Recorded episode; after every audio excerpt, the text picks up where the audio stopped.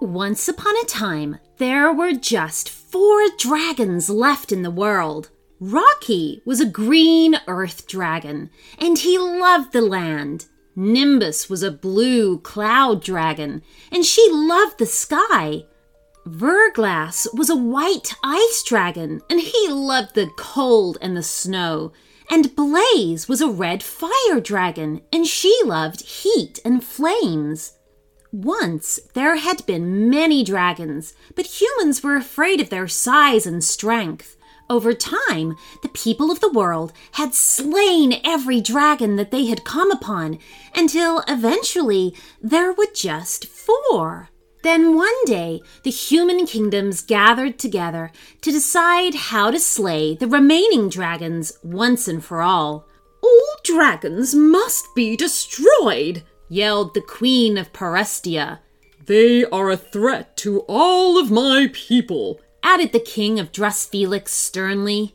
We cannot rest until these final four dragons are captured and killed, snapped the Empress of Ophirius. Other nations had their say, each one talking about the threat of the dragons and the need to get something done about them. But for all of their bold talk, they didn't mean that they themselves should be the ones to slay the dragons. Instead, they would each select a champion to do this work for them, and those champions would face the fearsome beasts. All told, there were 12 champions, one each from the 12 kingdoms.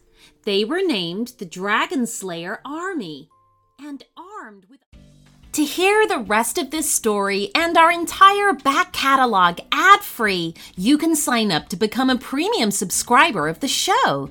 As a premium member of Short Stories for Kids, you'll receive a bonus premium story every Friday, a special thank you shout out, and a guarantee that your idea will be made into a story and read out on the show. So, for ad free listening and all of these other great perks, you can sign up on your Apple app with just one click or at shortstoriesforkids.supercast.com if you listen on Spotify and other platforms. You can also sign up by going to our website at shortstoriesforkidspodcast.com. See you there!